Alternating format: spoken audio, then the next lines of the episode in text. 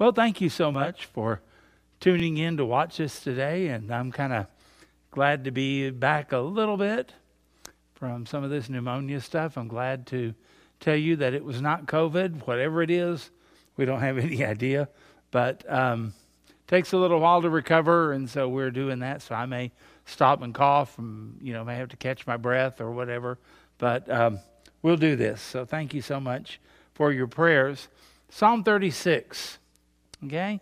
This has been uh, just a little short psalm that had a whole lot more in it than I ever expected, probably you too.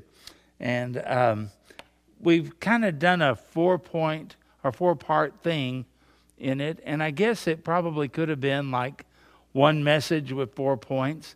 But it seemed like that there was a strategy here that the Holy Spirit has working through David. And I want to um, take it and kind of point it toward us in, in this way. Have you ever struggled with witnessing? Have you ever felt guilty about witnessing? Have you ever wondered why it is that there are some people that they seem to be just natural witnesses? I mean, um, effervescent, you know what I mean by that? They're almost like if you took a, a bottle of Sprite out of the refrigerator, shook it up real good, and then opened it up, the Sprite doesn't have to work to spray out. It, it just does it. And I don't mean to imply that witnessing should never be work. It's certainly a battle and it's a, it's a war against the flesh and against the enemy and even the resistance of the other person. Um, so I don't mean to imply that, but I do mean to kind of ask you to think about this when you read through the book of Acts, it seems like witnessing was a whole lot more natural to them and took place in the natural, uh, some people call it the natural traffic patterns of life more than it does for us.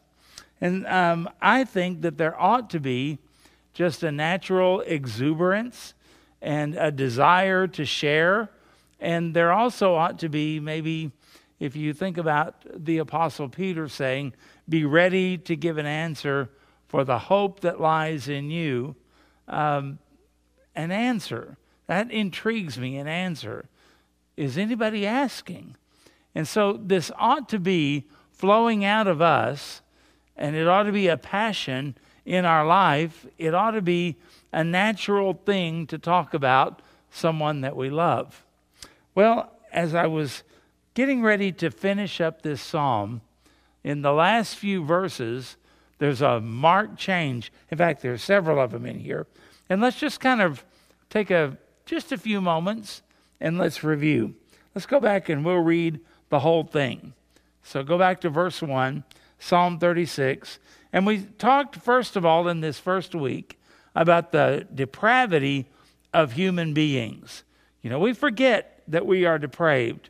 Uh, we may acknowledge it in a faith statement or some type of a declaration, but in everyday life, in thinking about us and our problems, about falling short of the glory of God, heard about a guy one time that prayed in church and there was more than one snicker when he said, uh, Dear Lord, please forgive us of our falling shorts. But uh, all have sinned and fallen short of the glory of God, right? And we do that before we're saved, but we do that after we're saved. It is so easy, and it's like we have a gravitational pull pulling us down all the time, and we need to overcome it. This depravity is in our kids, it's in our church, it's in our society, it's in, in everything that we do. And so David said, An oracle or a burden within my heart concerning the transgressions of the wicked. There is no fear of God before his eyes, for he flatters himself in his own eyes. We all look better than we think we really are. And it says, when he finds out his iniquity and when he hates, uh, the words of his mouth are wickedness and deceit. There's always the deceitful um, uh, edge to everything, something hidden, the hidden agenda. You know, we're in a political season. That ought not be a surprise that politicians lie, twist facts, and do those kind of things. But we all kind of have that within us. We kind of, you know, pretend to be something that we're not. It says he has ceased to be wise and to do good. And then it's not enough what he's already done. He devises wickedness on his bed. He invents more sin, in other words, and sets himself in a way that is not good. He does not abhor evil. Okay? Now, without going back over all of that, that's depravity. That's depressing. And yet it's very, very, very real. Again, the old illustration you did not have to teach your child to disrespect you. You did not have to teach your child to lie.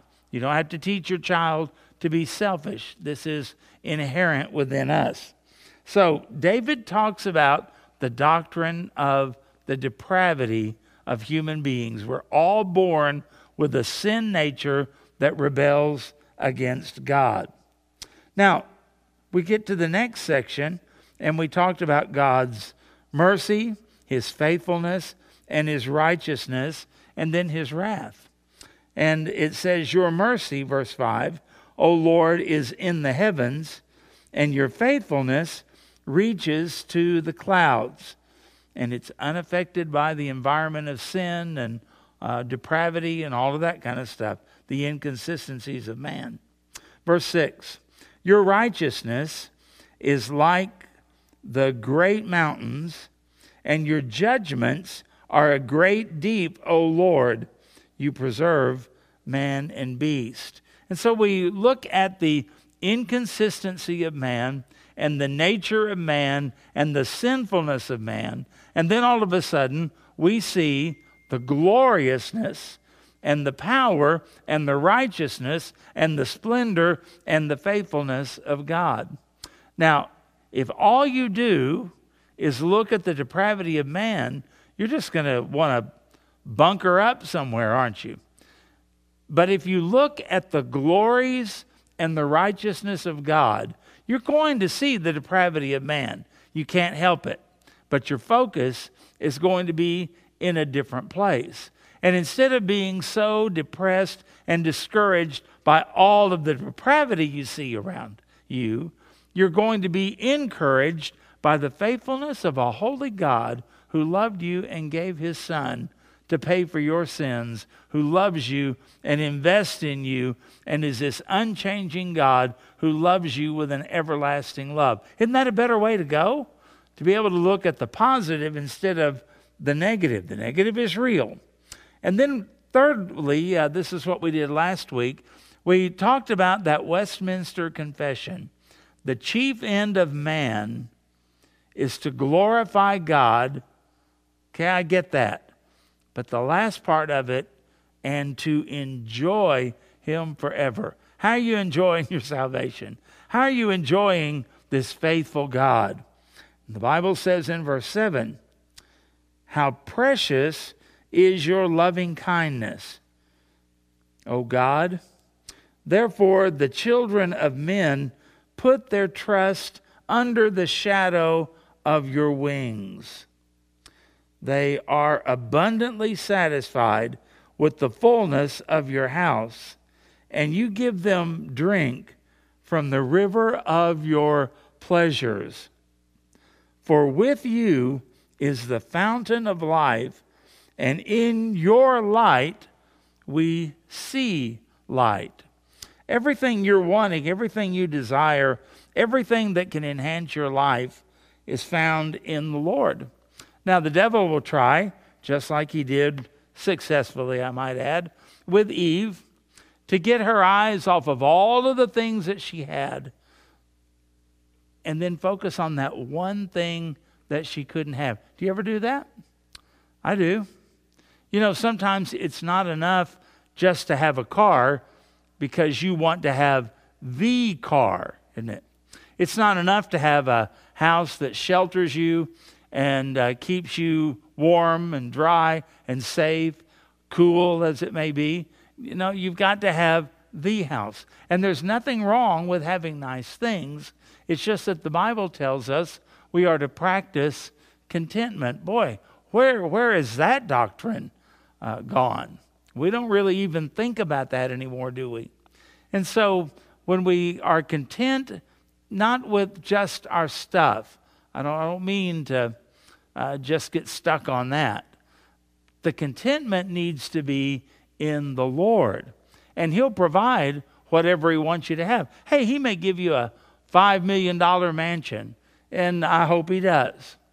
But at the same time, you can be in a $5 million mansion and be absolutely miserable, ruining your marriage, ruining your family, dishonoring God, and uh, end up with a horrible testimony, right? Because the container in which you live your life is not really the issue. It's your life that is the issue, and a life that finds its contentment in God and enjoys God can be happy. Well, that's why Paul and Silas in Philippians, I mean, in Acts 16, in Philippi, that's why they were singing songs at midnight in a prison.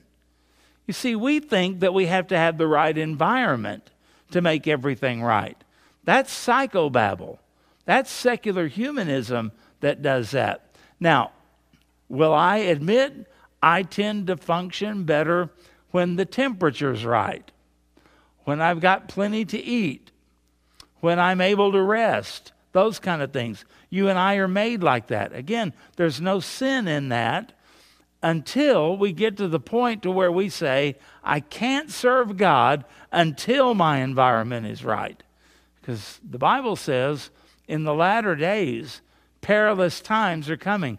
I think we're entering in to some of these perilous times, don't you?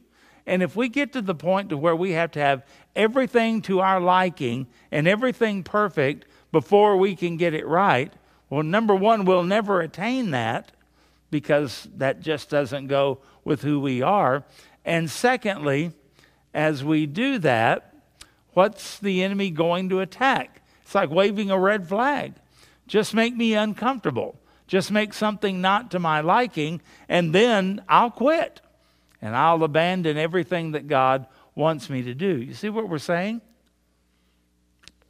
When we think about finding our contentment in the Lord, it's more than just maybe putting up with it and saying, well, this is all that I've got.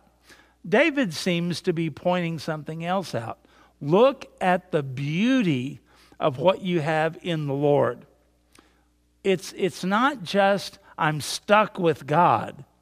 It's I am enriched, I am blessed, and I am favored by Him. Okay, so depravity, we've got to recognize that, or we're going to get arrogant, we're going to get proud, and we don't turn to the Lord. That's really the bottom line, the starting point of the gospel is seeing who you are. You're never going to get anybody saved until you get them lost. And then you, as a saved person, need to understand who you are. We've got to be able to look at the Lord and see how different He is than us. We got to see that He is everything that we are not. And when He gives Himself to us through the blood of the Lord Jesus Christ, we are to enjoy that and find our contentment in it because that's where true riches are.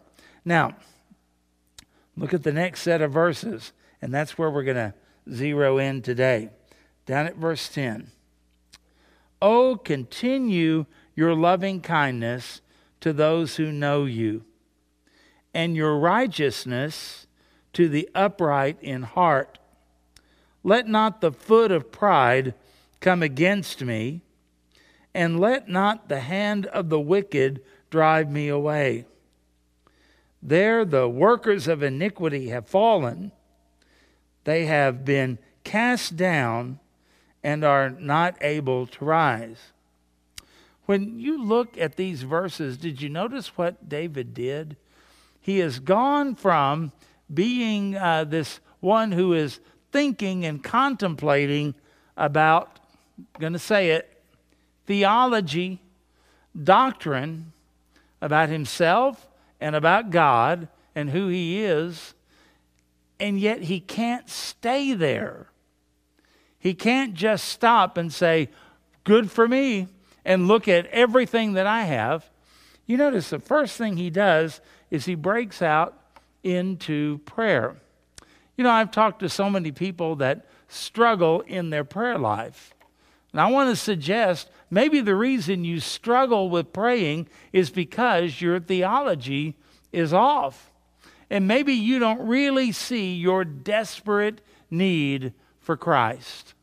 Maybe you don't really see how horrible hell is, how you were headed there without any hope, without any recourse, except that a sovereign God sent his Son to die for you and sent his Spirit to give you faith to believe in him and drew you with cords of love to the cross of Calvary. And, and maybe you don't really see yourself the way that you ought to. And maybe you don't really care about witnessing to other people because you don't see people around you, even your own kids, even your own kids, as hell bound sinners who are trapped in sin and sinners by nature and on their way to hell, and that you can't do anything about it. They can't do anything about it. There's only one who can save, and that is the Lord. Now, if you really believe that,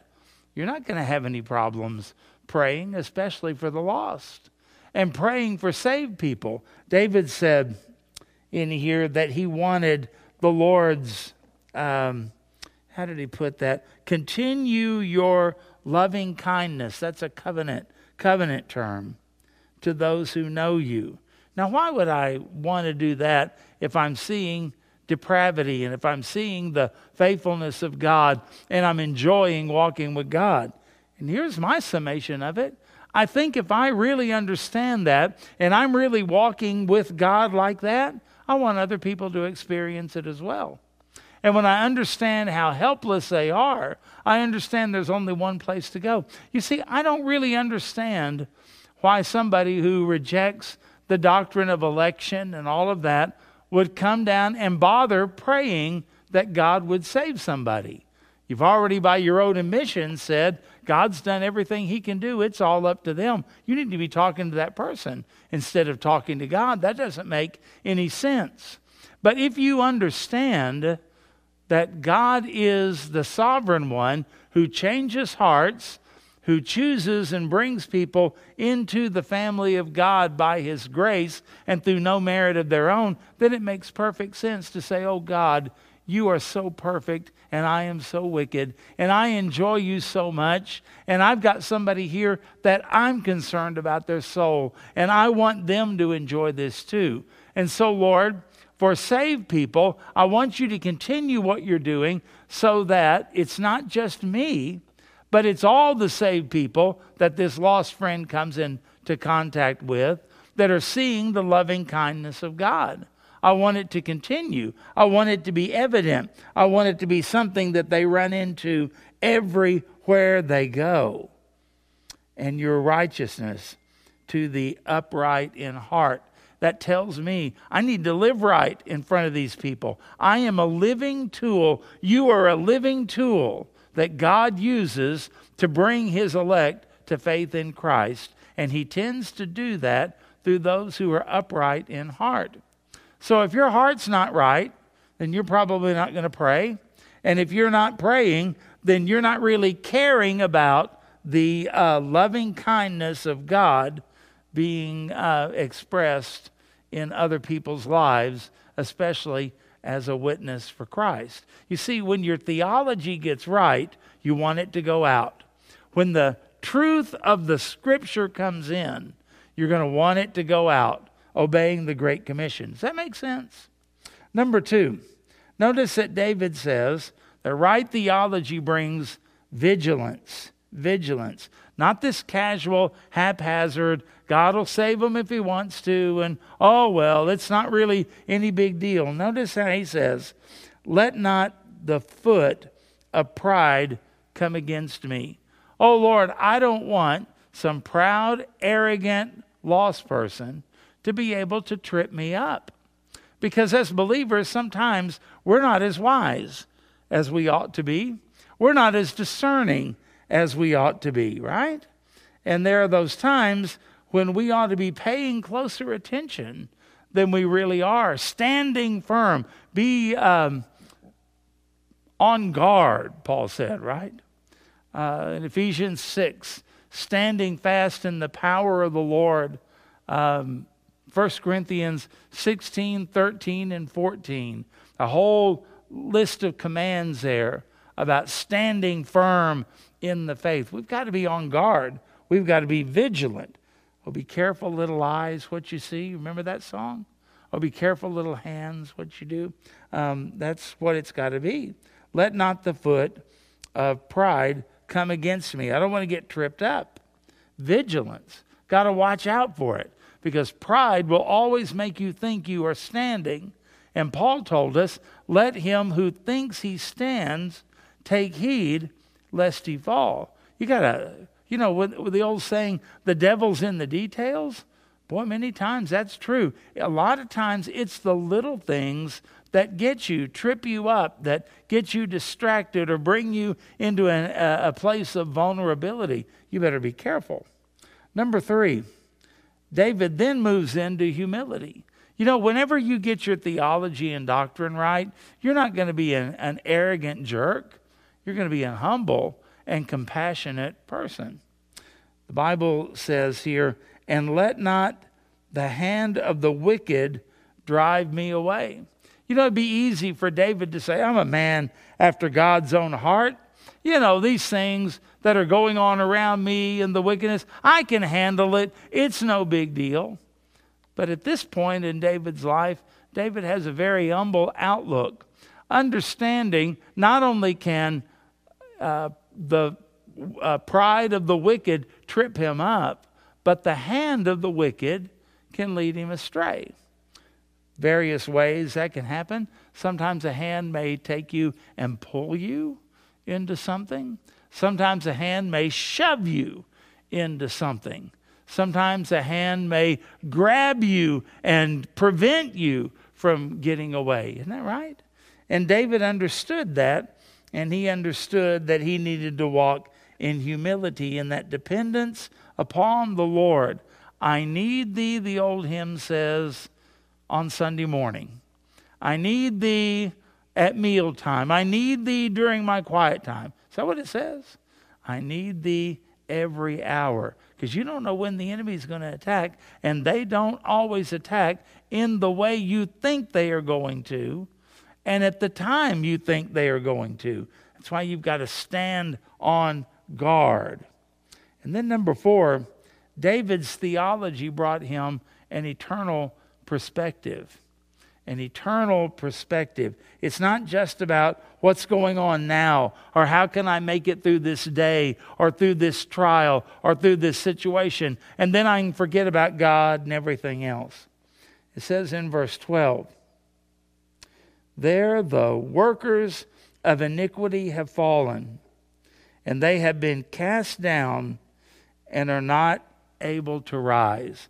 You know what David is saying?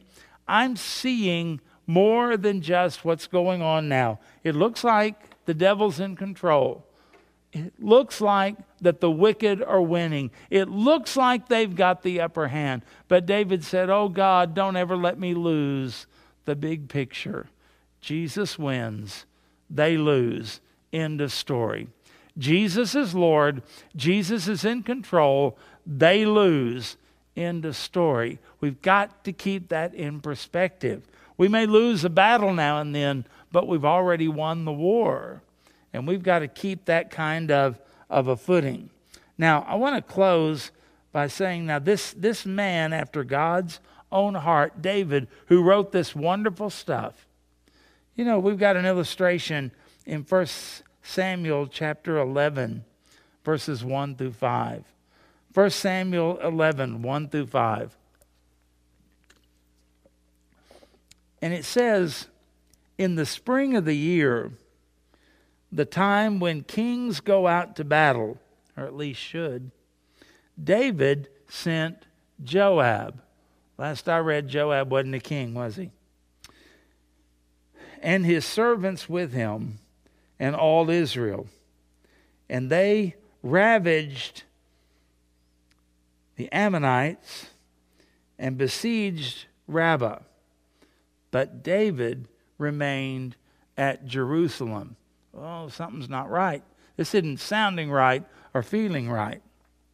And it happened that one afternoon, when David arose from his couch and was walking on the roof of the king's house, that he saw from the roof a woman bathing, and the woman was very beautiful.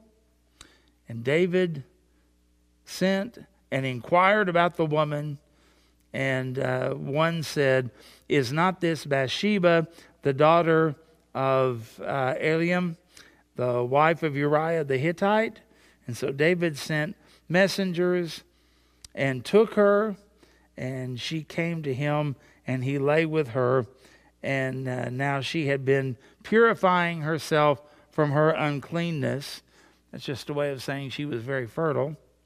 And uh, then she returned to her house, and the woman conceived, and she sent and told David, I'm pregnant. Okay, we'll stop reading there because this is the opposite of the man we find in Psalm 36. This man is not doing any of those things that he had done before. In fact, think about this. At this particular time, David's not praying, he's turned inward and he's thinking about himself. Now, I don't think that David woke up that day and said, Hey, this would be a great day to commit adultery. I don't think that happened. But I think that it illustrates the depravity that David had where everything could change. He may have even had a quiet time that morning. He may have been to the temple. Who knows what he had done? but he wasn't where he was supposed to be. He wasn't fighting the battle. He wasn't in the uh, on the war footing where he was supposed to be. He gets up from the couch, taking it easy, had a good afternoon nap, and then what happens? He ends up in sin. You see, this is what happens when we forget about the things and the truths that we learn and we don't apply them to our lives. David forgot about his own depravity, and he's not praying here he is looking at himself, not outward in the right way, at least. He's looking inward to his own desires. He's not thinking about Uriah. He's not thinking about Bathsheba. He's not thinking about his other wives. He's not thinking about his children. He's not thinking about his kingdom. And he's certainly not conscious of God at this point. You'll notice here that he also wasn't vigilant. If he had, he would have run.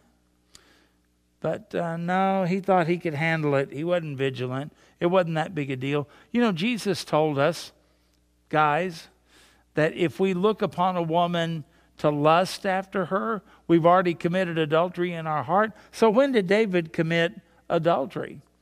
Well, he did it much sooner than he thought he did, and much sooner than most of us think we do because it wasn't the first look, it was the second look, the look with intent.